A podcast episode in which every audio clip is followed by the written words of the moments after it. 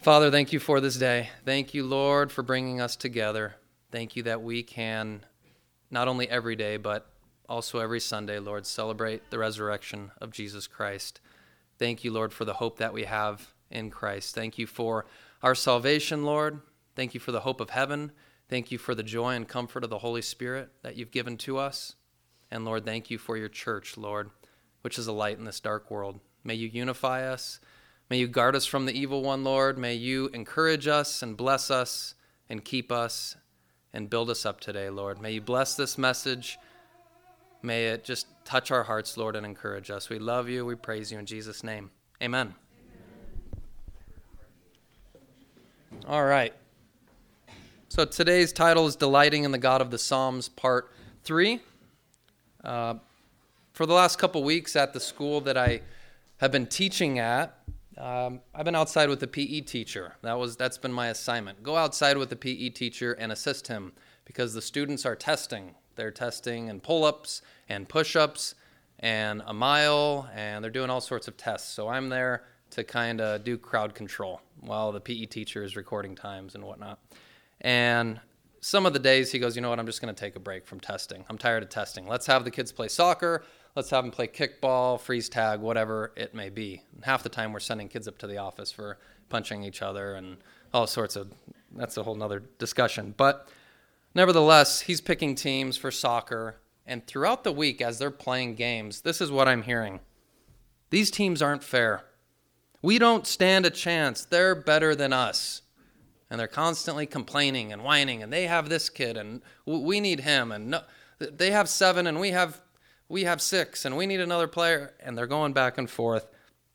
He reminded me of David and Goliath, right? The story that many of us know, the underdog, so to speak, how David didn't stand a chance, humanly speaking, against Goliath, right? It wasn't a fair fight.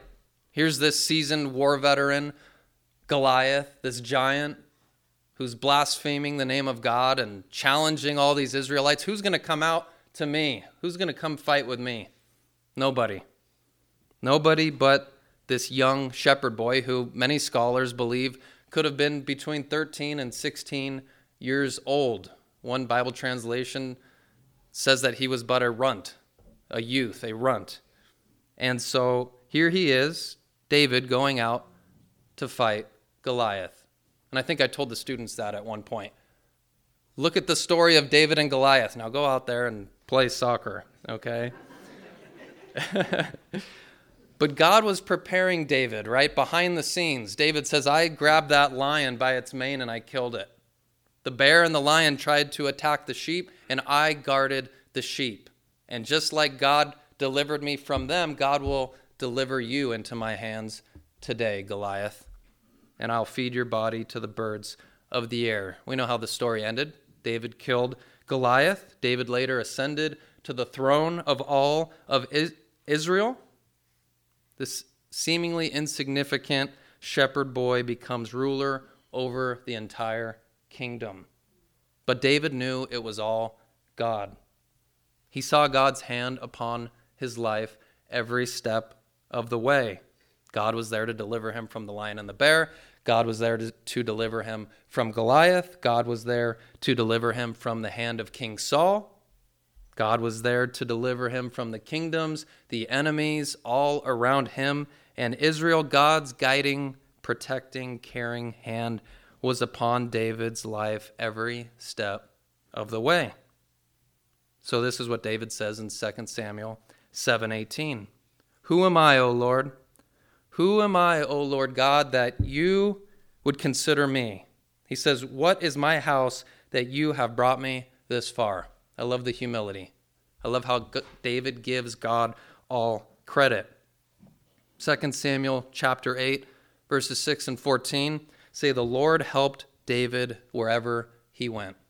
God's favor was upon David. He was successful. It's like whatever his hand touched turned to gold, so to speak. He was prospering in all that he did. And by the time you get to 2 Samuel chapter 11, it seems everything is going right for David.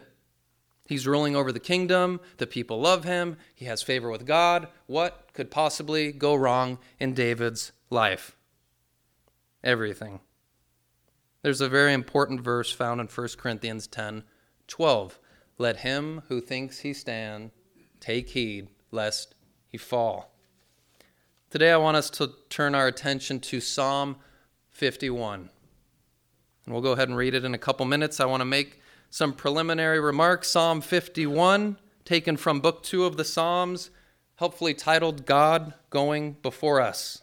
It's a psalm of lament, it's a psalm of confession and sorrow over sin.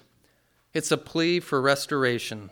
It's a plea to return to the Lord, to the joy of the Lord. It's a pledge that once he returns to this joy, to testify to others the amazing grace of God. And you know the story in 2 Samuel chapter 11. You know the story of how David, he should have gone out to battle with the rest of the Israelites. It says Joab and his servants went out to battle with all of Israel. And there's David. One commentator says he was taking a siesta, which was common in the Oriental nations. Here he was. It says he rose at evening, rose from his bed, walked around the king's porch above the king's house, overlooking the kingdom. There he was, comfortable, prosperous, taking his time, looking out. And what did he see? A beautiful woman. Now, I don't know where, where David's heart was at that point. I don't know if he woke up from his nap thinking prideful thoughts in his mind or evil thoughts. But we know for sure that he wasn't where he should have been. We know for sure he wasn't seeking the Lord as he should have been. He wasn't in prayer. He wasn't in the Lord's will, and he was open for attack. And the attack came, and David fell miserably. He committed adultery. He coveted his neighbor's wife, Bathsheba. He had her husband Uriah murdered. He dishonored God. He brought shame to Israel. It was ugly. It was a great sin. And for years and years and years, we're told the sword never left his house. Turmoil, destruction, and consequences for his sin. Psalm 51 shows us a man who returned to his senses after the prophet Nathan boldly confronted him. If you remember that story, he says, You are the man. Many of your Bibles, right above Psalm 51, verse 1, they say a psalm of David when Nathan the prophet came to him after he had adultery, or as my version says, as he had gone into Bathsheba. Interesting name, right? Bathsheba. Here she is bathing on the in her porch there. Psalm 51. Let's go ahead and read it. Be gracious to me, O God, according to your loving kindness, according to the greatness of your compassion. Blot out my transgressions Wash me thoroughly from my iniquity. Cleanse me from my sin. For I know my transgressions. My sin is ever before me. Against you, you only have I sinned and done what is evil in your sight. So you are justified when you speak, and blameless when you judge. Behold, I was brought forth in iniquity, and in sin my mother conceived me. Behold, you desire truth in the innermost being and in the hidden part you will make know make me know wisdom. Purify me with hyssop, and I shall be clean. Wash me, and I shall be whiter than snow. Make me to hear joy and gladness. Let the bones which you have broken rejoice. Hide your face from my sins, and blot out all my iniquities. Create in me a clean heart, O God, and renew a steadfast spirit within me. Do not cast me away from your presence. Do not take your Holy Spirit from me. Restore to me the joy of your salvation and sustain me with a willing spirit. Then I will teach transgressors your ways, and sinners will be converted to you.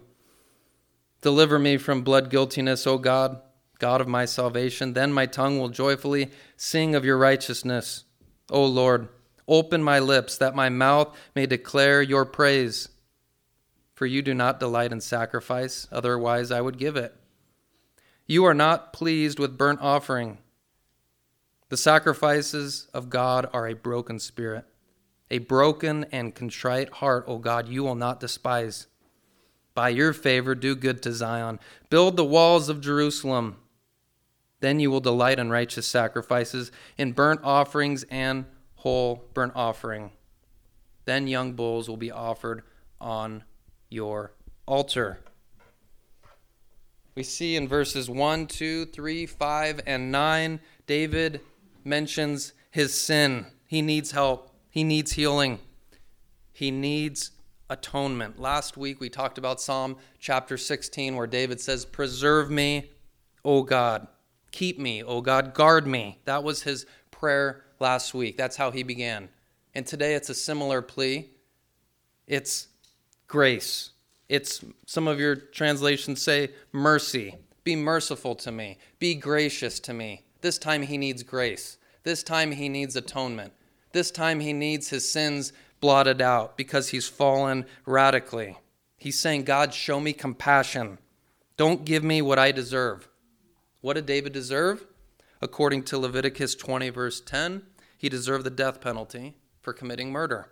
According to Leviticus 24, 17, he committed the death penalty for, actually, he committed, he, for murder, Leviticus 24, 17 says he deserved the death penalty.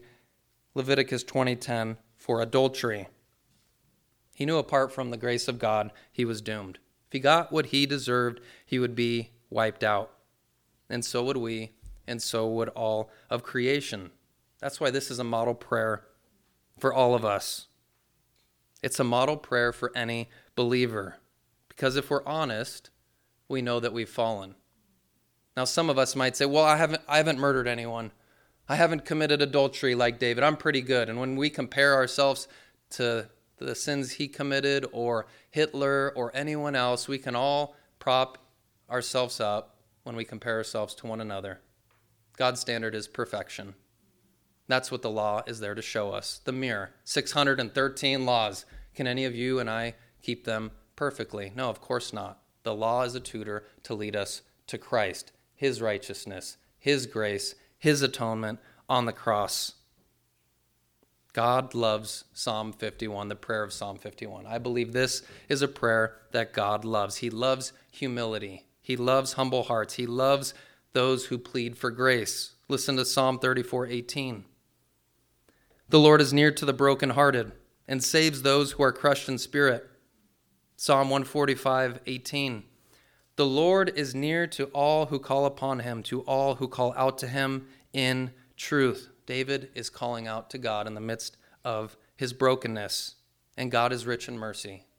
God is willing. God is eager to show off his goodness and grace. It's as if he's holding it out to the world. He's holding it out to those who will run to him like a little child. And that's David in this psalm. Verse 1, he says that God is full of compassion. He calls it great compassion in the NASB. In the King James, it says, the multitude of thy tender mercies. The Hebrew word is pronounced robe, ironically. Robe. It, it means an abundance, numerous, great, plenty. This is the foundation of the whole psalm the abundance of God's loving kindness and mercy. This is the only means by which David could be forgiven. The only way he could be healed, the only way he could be cleansed, and it's the same for us today. But David's a murderer, he's an adulterer, He's a wicked man because of these great sins. So there's a dilemma in Psalm 51. Here's the dilemma God is just, God is holy, God is righteous, God must punish sin. God hates sin. Read the Old Testament, right? Read about Sodom and Gomorrah. Read about what happened to Egypt. Read about what happened to the Israelites over and over again. What does David deserve? He deserves death if God is good and God is righteous and God is just, he must put David to death. What good judge, if someone has stolen millions of dollars, murdered people, comes into the courtroom and the judge says, judge just says, go freely? Is that a good judge? God must uphold his holiness. He must uphold his righteousness.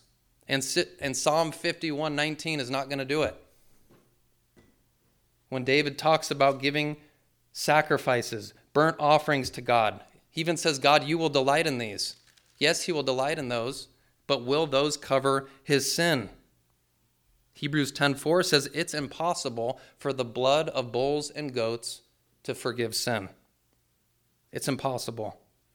Psalm 51 only makes sense. It only makes sense when God is willing to blot out sin through his Son, Jesus Christ. It all points to the cross of Christ. Listen to these verses Hebrews 9:15. And for this reason, he, that's Christ, is a mediator of a new covenant, that a death having taken place for the redemption of the transgressions that we were under the first covenant, that were under the first covenant, that they have been called may receive the promise of the eternal inheritance. Listen to Romans 3:25. God displayed Christ publicly as a propitiation, an atonement. In his blood, through faith, this was demonstrated to demonstrate his righteousness because in the forbearance of God, he passed over the sins previously committed. God passed over the sins previously committed in the Old Testament as they looked forward to Christ. So when men like David humbly ran to the Lord, when they put their faith in the Lord, when they made these sacrifices to God, as one commentator put it, it's like a credit card, right? It's it's not a debit card to where the money is cashed right then. It's on credit. And that's, in a sense, a picture of what was going on in the Old Testament. Because some people say, well, how could the people in the Old Covenant be saved? Jesus hadn't died yet. So, how does Jesus' blood cover them?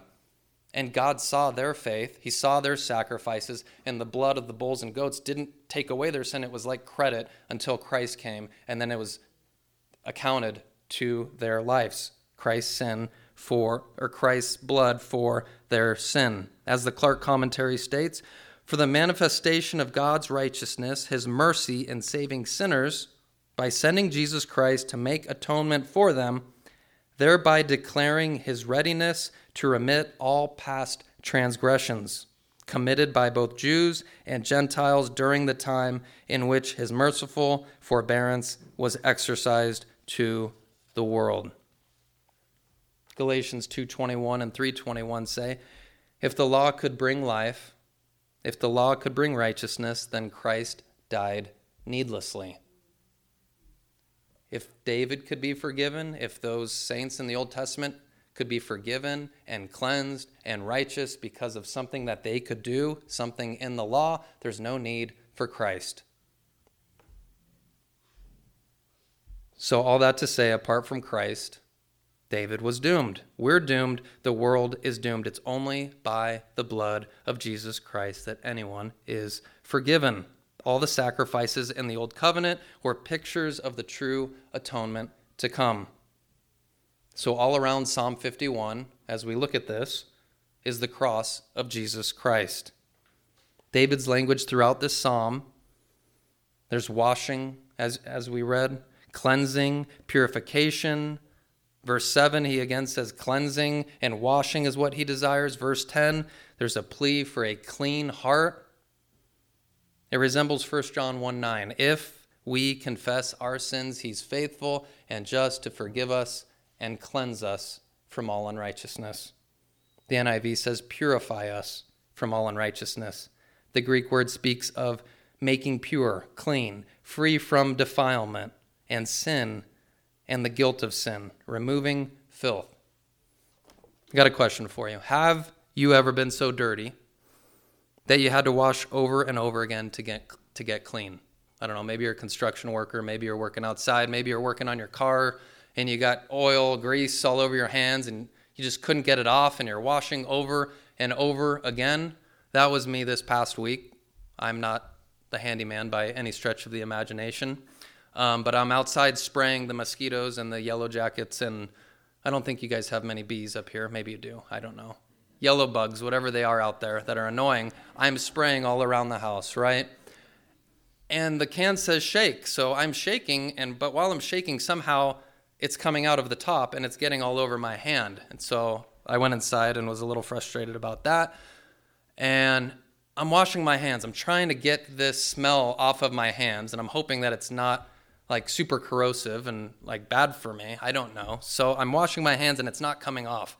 And I keep washing my hands and I'm trying different soap. And I'm getting frustrated because I keep going like this and I'm smelling something and I'm asking my kids, I'm like, do you smell this? And they're like, yeah, what does that smell?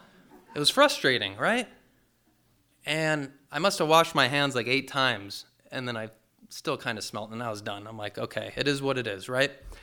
I wanted to be clean. I wanted my hands to be clean. That's a picture of what's going on here, spiritually speaking, of what's going on with David. Look at verse 2 and 3. Wash me thoroughly from my iniquity, cleanse me from my sin. For I know my transgressions, and my sin is ever before me. It's like the spiritual smell of stench was all around David. He, he's trying to wash himself, it's not coming off. He's still smelling it. So he's pleading with the Lord, Wash me thoroughly, cleanse me, get rid of this smell, Lord. I need help. Purify me, wash me. It reminds me of Luke 5:12. There's this leper, and it says he falls on his face before Jesus and he implores him, "Lord, if you are willing, make me clean." People didn't go around lepers, people didn't touch lepers. People ostracized lepers, right? David has spiritual leprosy. He needs cleansing. And Jesus said, I am willing to this leper, be cleansed. Verse 4 of Psalm 51 Against you, you only have I sinned. Against you and you only. Did David only sin against God? You alone, God. Not Bathsheba, not Uriah, not Uriah's family. You alone. What is he saying here? Well, we looked at it last week, Psalm 16, verse 2. David said, I have no good besides you. We talked about there's a lot of good in this world that God has given us, gifts from him. But surely David would, David would say, there's other good things, right? We talked about sushi and pizza and carbs and all these things, right? Those are good, aren't they? They're not good for us, really. As I was talking to my wife last night about it, I'm like, it's so hard to not eat carbs. And so one guy we, one fitness guru, trainer, or whatever you want to call him, he's like, you reward yourselves. Okay, if you work hard, if you're active, then get some carbs. If you don't work hard, then taper the carbs down. And it's hard to do that though, right?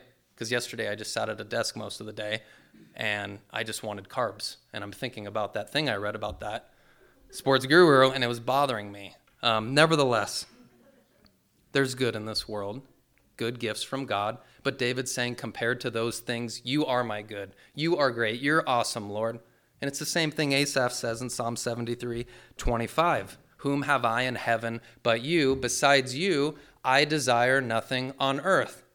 I don't desire anything but you, Lord, on earth. Sure, we have desires, right? We desire our spouse. We have good, godly ambitions and desires.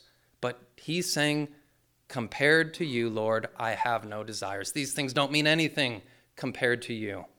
And David's saying, compared comparatively, yes, I've sinned against these people, but I have offended you the greatest, Lord. You are the most important person to me, Lord, and I've sinned against you and I've broken your heart.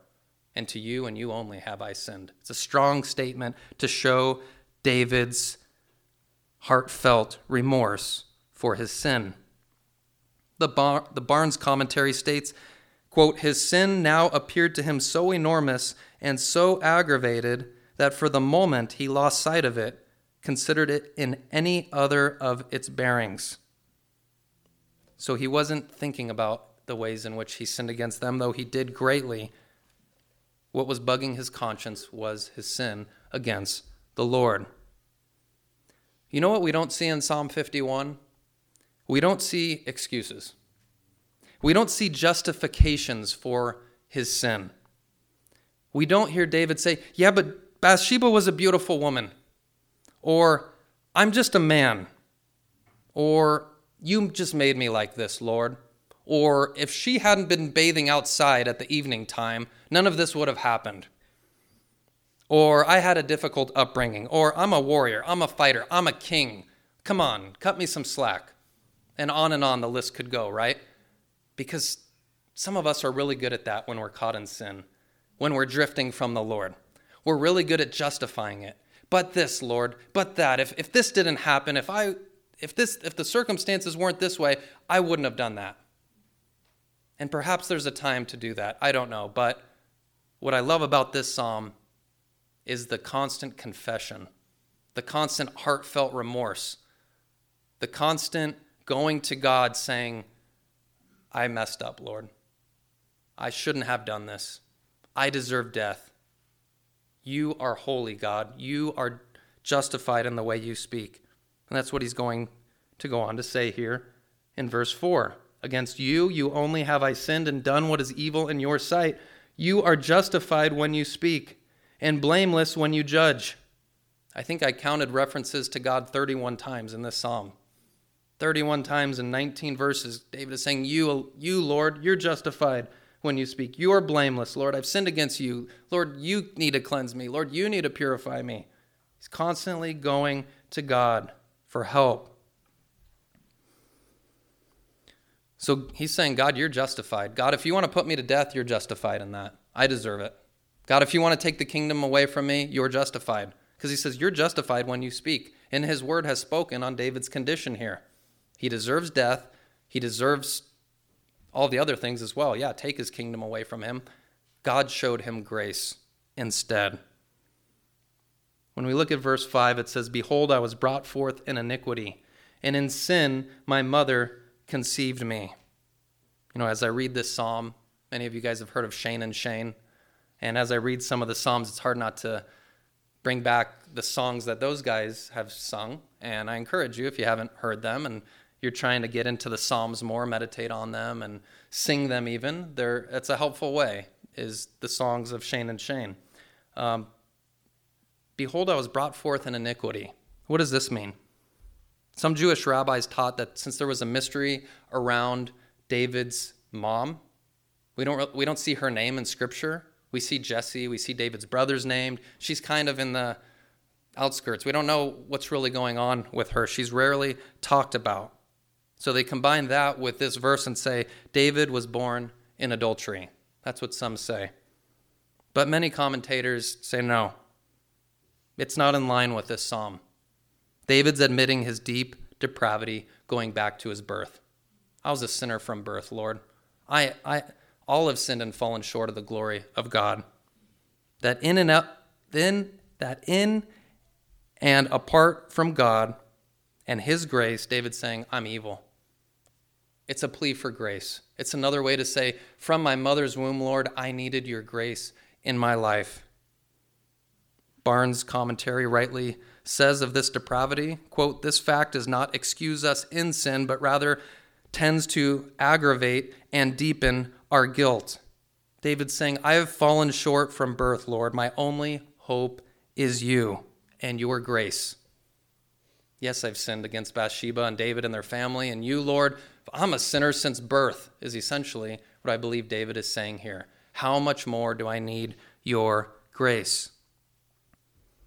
As I began to put this teaching together, and even the last two teachings on the Psalm, Psalm 73, Psalm 16, I'm seeing how much there is in each verse and how hard it is to teach through a whole Psalm because I want to go into more depth and I want to talk about each verse more. And as I was putting this together, I go, okay, I'm on verse 5 and there's 19 verses. And if I kept this pace and went into the depth that I wanted to and talked about each verse adequately, then I'm going too long of a sermon for what I like to do. I think my sweet spot's around 45 minutes or so, maybe an hour. Someone asked me the other day, How long's your longest sermon? And I said, Maybe an hour and 10 minutes, hour and 20 minutes. So that's long winded for me.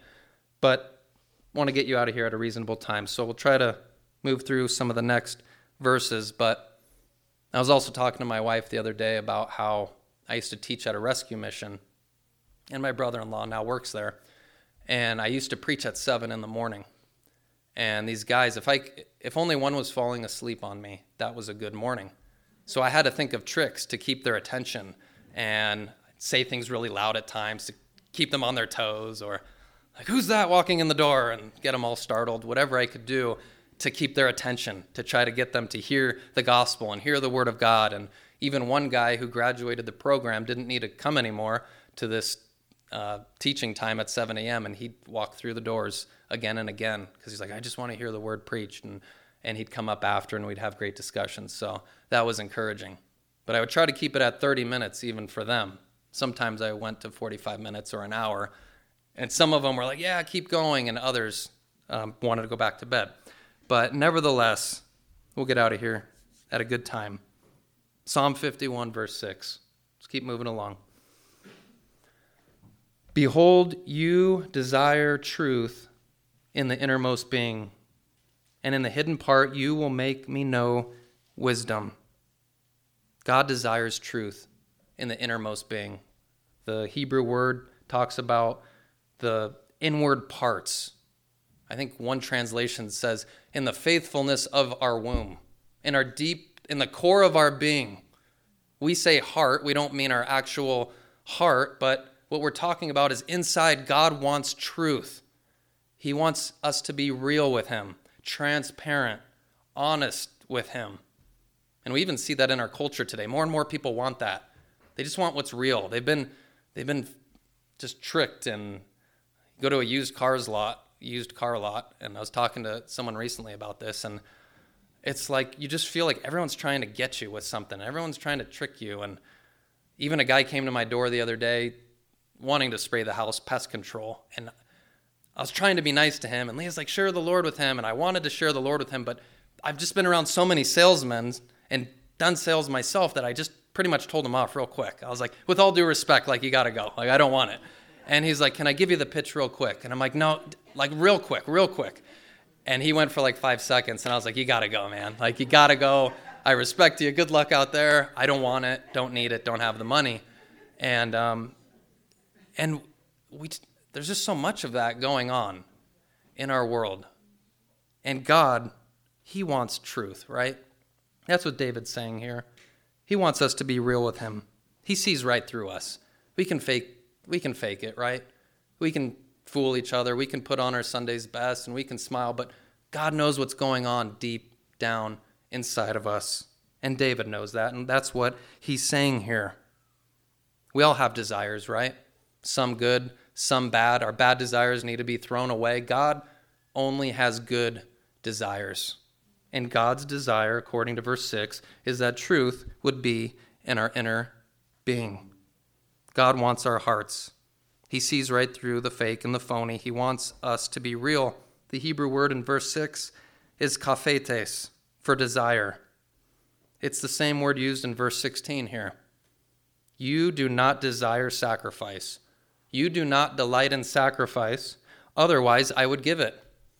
David fell into great sin, and David's looking around at all these animals. He's got cattle and sheep and all these animals, and he goes, I could offer all these to you right now. That's what Solomon did when he was king and built a house to the Lord, if you remember that story. It says he sacrificed like thousands of animals to the Lord. But the Lord was pleased with that because it was an offering to God from a pure heart. Solomon was saying, This is your temple, Lord. This is your house. And he, if you read the story, he extends his arms out to heaven. He gets out in front of the people, and it's this beautiful prayer of Solomon just crying out to God May your name reign in Israel. May your protection be upon us. Lord, if we ever drift from you, bring us back. And as he's doing that with his humble, pure heart, he's sacrificing to the Lord. And it says it was a pleasing aroma to the Lord, and the Lord appeared. His presence appeared in the midst of it. But David knows this isn't going to blot out his sin. David knows works righteousness isn't going to work here. Checking off the box and doing things isn't going to gain God's approval. It's got to be deeper than that. David knows he needs grace. So he says in verse 16, You, you don't delight in sacrifice, other, uh, otherwise I would give it. But then he uses the same Greek word again, in, or Hebrew word in verse 19 then you will desire righteous sacrifice. In burnt offering and whole burnt offering, then young bulls will be offered on your altar. Yes, God does want sacrifice. Yes, God does delight in sacrifice, but it needs to be from a true heart. David's saying, I need to get right from the Lord with the Lord first. I need to be cleansed first. I need His grace first. I need from the inside out to be transformed, to be renewed. Then I'll offer these sacrifices. And with those, God will be pleased. God will be glorified. God will be exalted.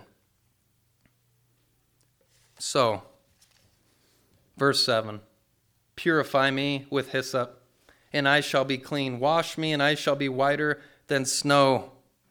What is hyssop? Purify me with hyssop? Hyssop is an herb, it has purging qualities. It's a plant. Wait a minute. How is a plant going to purify David? Purify me, Lord, with this plant. Once again, symbology all throughout this psalm. Hyssop in and of itself isn't going to cleanse him, it must be deeper. David knows that, we know that, but hyssop is used several times in the scripture. Exodus 12:22.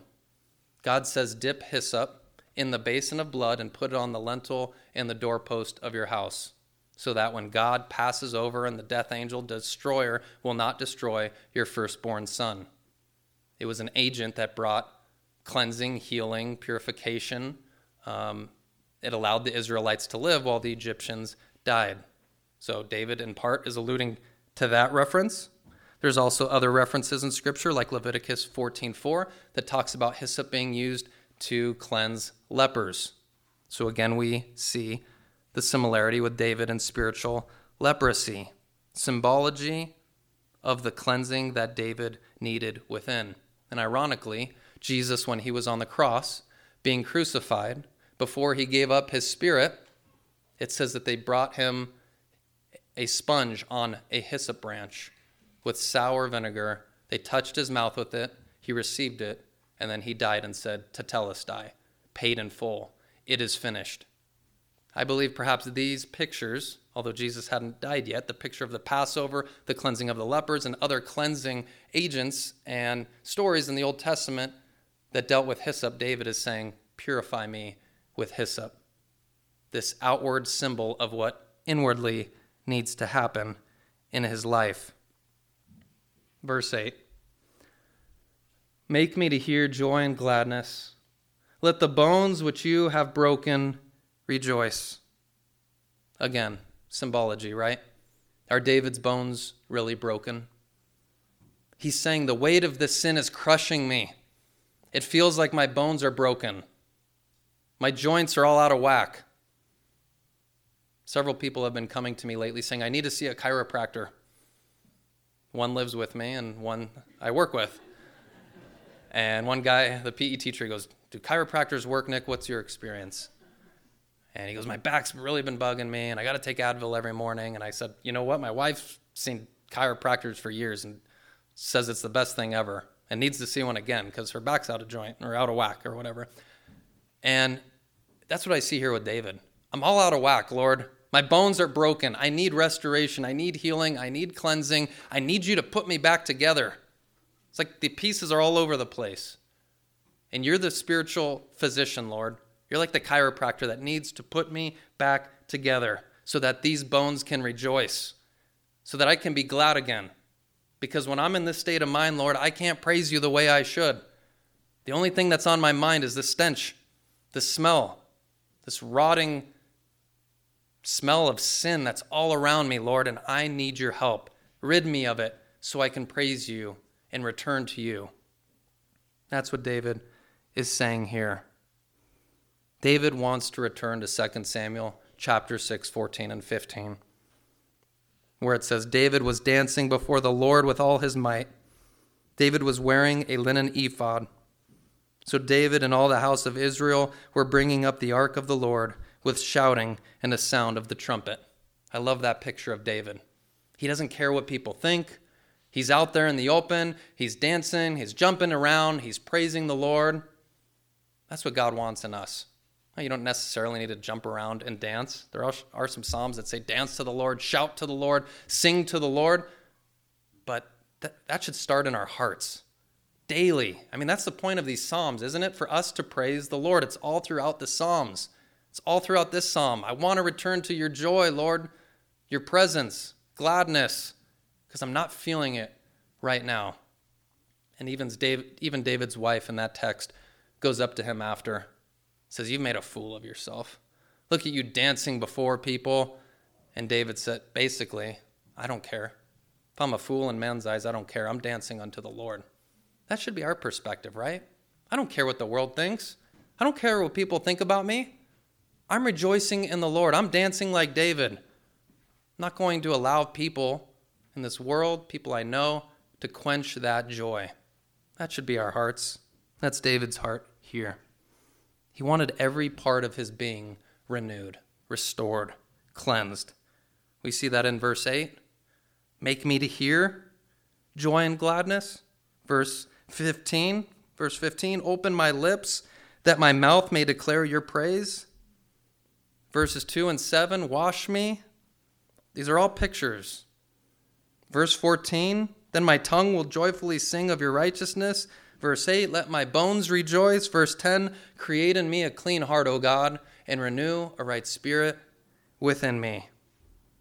He needed divine intervention. He was beyond repair. He was diseased. He was living in denial until he was confronted and brought to his knees in humility. So, as we talked about, sacrifices wouldn't do it. It must be deeper than that. He wanted to be near God.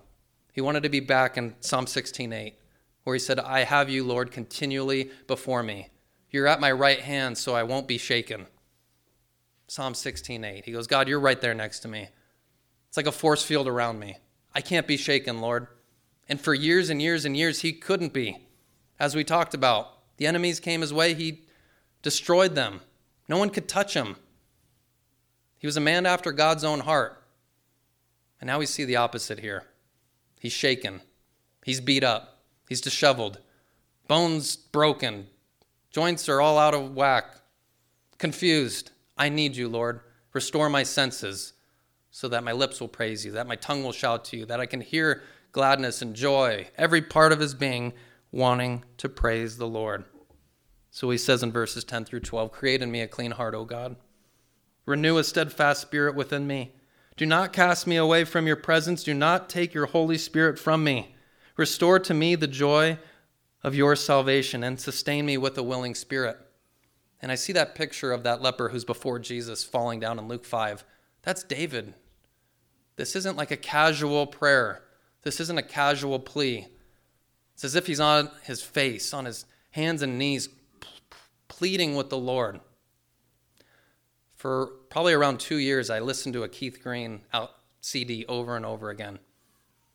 And he has a song, and it's the song is verses 10 through 12. And as I was putting this together, I just started singing the song again.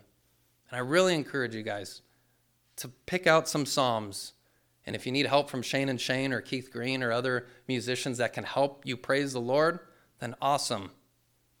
But we need our hearts tuned to praise God. And you will be blessed when you pray these things, sing these things, cry out to the Lord with the same heart that David had. He says, Sustain me in verse 12. The King James and the ESV translated, Uphold me. It means hold me up. I'm falling over, Lord. I don't have the strength to stand up on my own. So I need you to hold me, Lord. There's no self sufficiency in this psalm. There's no, I'm going to pull myself up by my own bootstraps from this. I can do this on my own. There's no, I got this. There's a lot of, I don't got this, and I need you. And there should be that mentality in every one of our lives. I don't got this, Lord. In and of myself, I can't do this.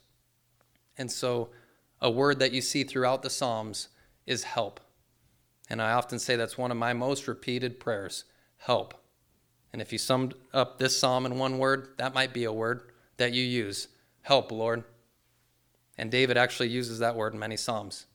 Is that that word should be in your vocabulary, I believe, when you're praying. And fill in the blank after that. Help, Lord, with my business. Help, Lord, with my family. Help, Lord, with my spouse. Help me to love my church and my friends and the world around me. I really believe as Christians, we constantly need help.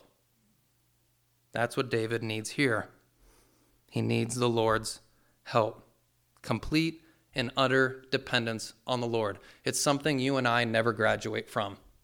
We're called to grow in the grace and knowledge of Christ, to grow in the knowledge of the Word, to grow in our theology of who Christ is and what He did for us, and I'm constantly trying to memorize scripture and know the secret things of the Lord, so to speak, the things that are hard to understand. And I'm going, Lord, I can't wrap my brain around so many things in your word. There's so many people smarter than me and that have studied for so many years. And I'm trying, Lord. And that's a pursuit that all of us should have to want to grow in our faith, to grow in knowledge, so that we can know him more and make him known to the world. But with that, one thing we never graduate from is child dependence upon the Lord. Jesus said, You must be like a child if you want to enter the kingdom of heaven. You must be dependent upon him. You must go to him like a child that can't do pretty much anything without their parents' help. That's David here. He's returning back to who he was as a youth. His heart is the same as it was all those years as he was running from Saul, as he's wiping out Goliath, as he's destroying his enemies, dependent upon the Lord all those years. And then he starts walking on that rooftop. And if we're not careful, we can have that same mentality of what seems like I believe his mentality was is I kind of got this. It's all together. I'm ruling, I'm reigning. They can go take care of the battles now. I don't really need a battle. Look where I'm at. I'm at ease. I'm comfortable. Everything's together. And then the attack. We need to be on guard at all times. So he says, restore, as we get ready to bring this to a close in just a minute here. Restore in verse 12. Restore to me the joy of your salvation. Sustain me with a willing spirit. It means to turn back. Bring me back to that place of joy. That should be a constant prayer of you and I. Restore to me the joy of your salvation. Let's read the last couple verses, verses 13 through 19, as I bring this to a close. He says, Then I will teach transgressors your ways, and sinners will be converted to you. Deliver me from blood guiltiness, O God, God of my salvation. Then my tongue will joyfully sing of your righteousness. O Lord, open my lips, that my mouth may declare your praise. For you do not delight in sacrifice, otherwise I would give it. You're not pleased with burnt offering. The sacrifices of God are a broken spirit. A broken and contrite heart, O God, you will not despise. By your favor, do good to Zion. Build the walls of Jerusalem. Then you will delight in righteous sacrifices and burnt offering and whole burnt offering. Then young bulls will be offered on your altar. Verse 17 is another good one to highlight, to mark down. A broken and contrite heart, O God, you will not despise. Here's my last point. I believe it's healthy to be broken. You say, How is it healthy to be broken? And I believe that's what's going on here. David was broken. Sounds like a contradiction, but it's not. The moment that you and I think we have it all together, the moment that you and I think, I got this, I'm healthy. Jesus said, I didn't come for those who are, those who are righteous. He said, I came for those who need a physician. I came for those who are unhealthy, who are humble in heart, who are meek. That needs to be our mentality. And when you go to God, He won't despise you. He won't reject you. He won't be abrasive. He'll be gentle. He'll delight, like He does in this psalm, in your humility. We should be broken over our sin, over our shortcomings, our inabilities to be like Christ in so many ways should keep us humble like a little child before Him.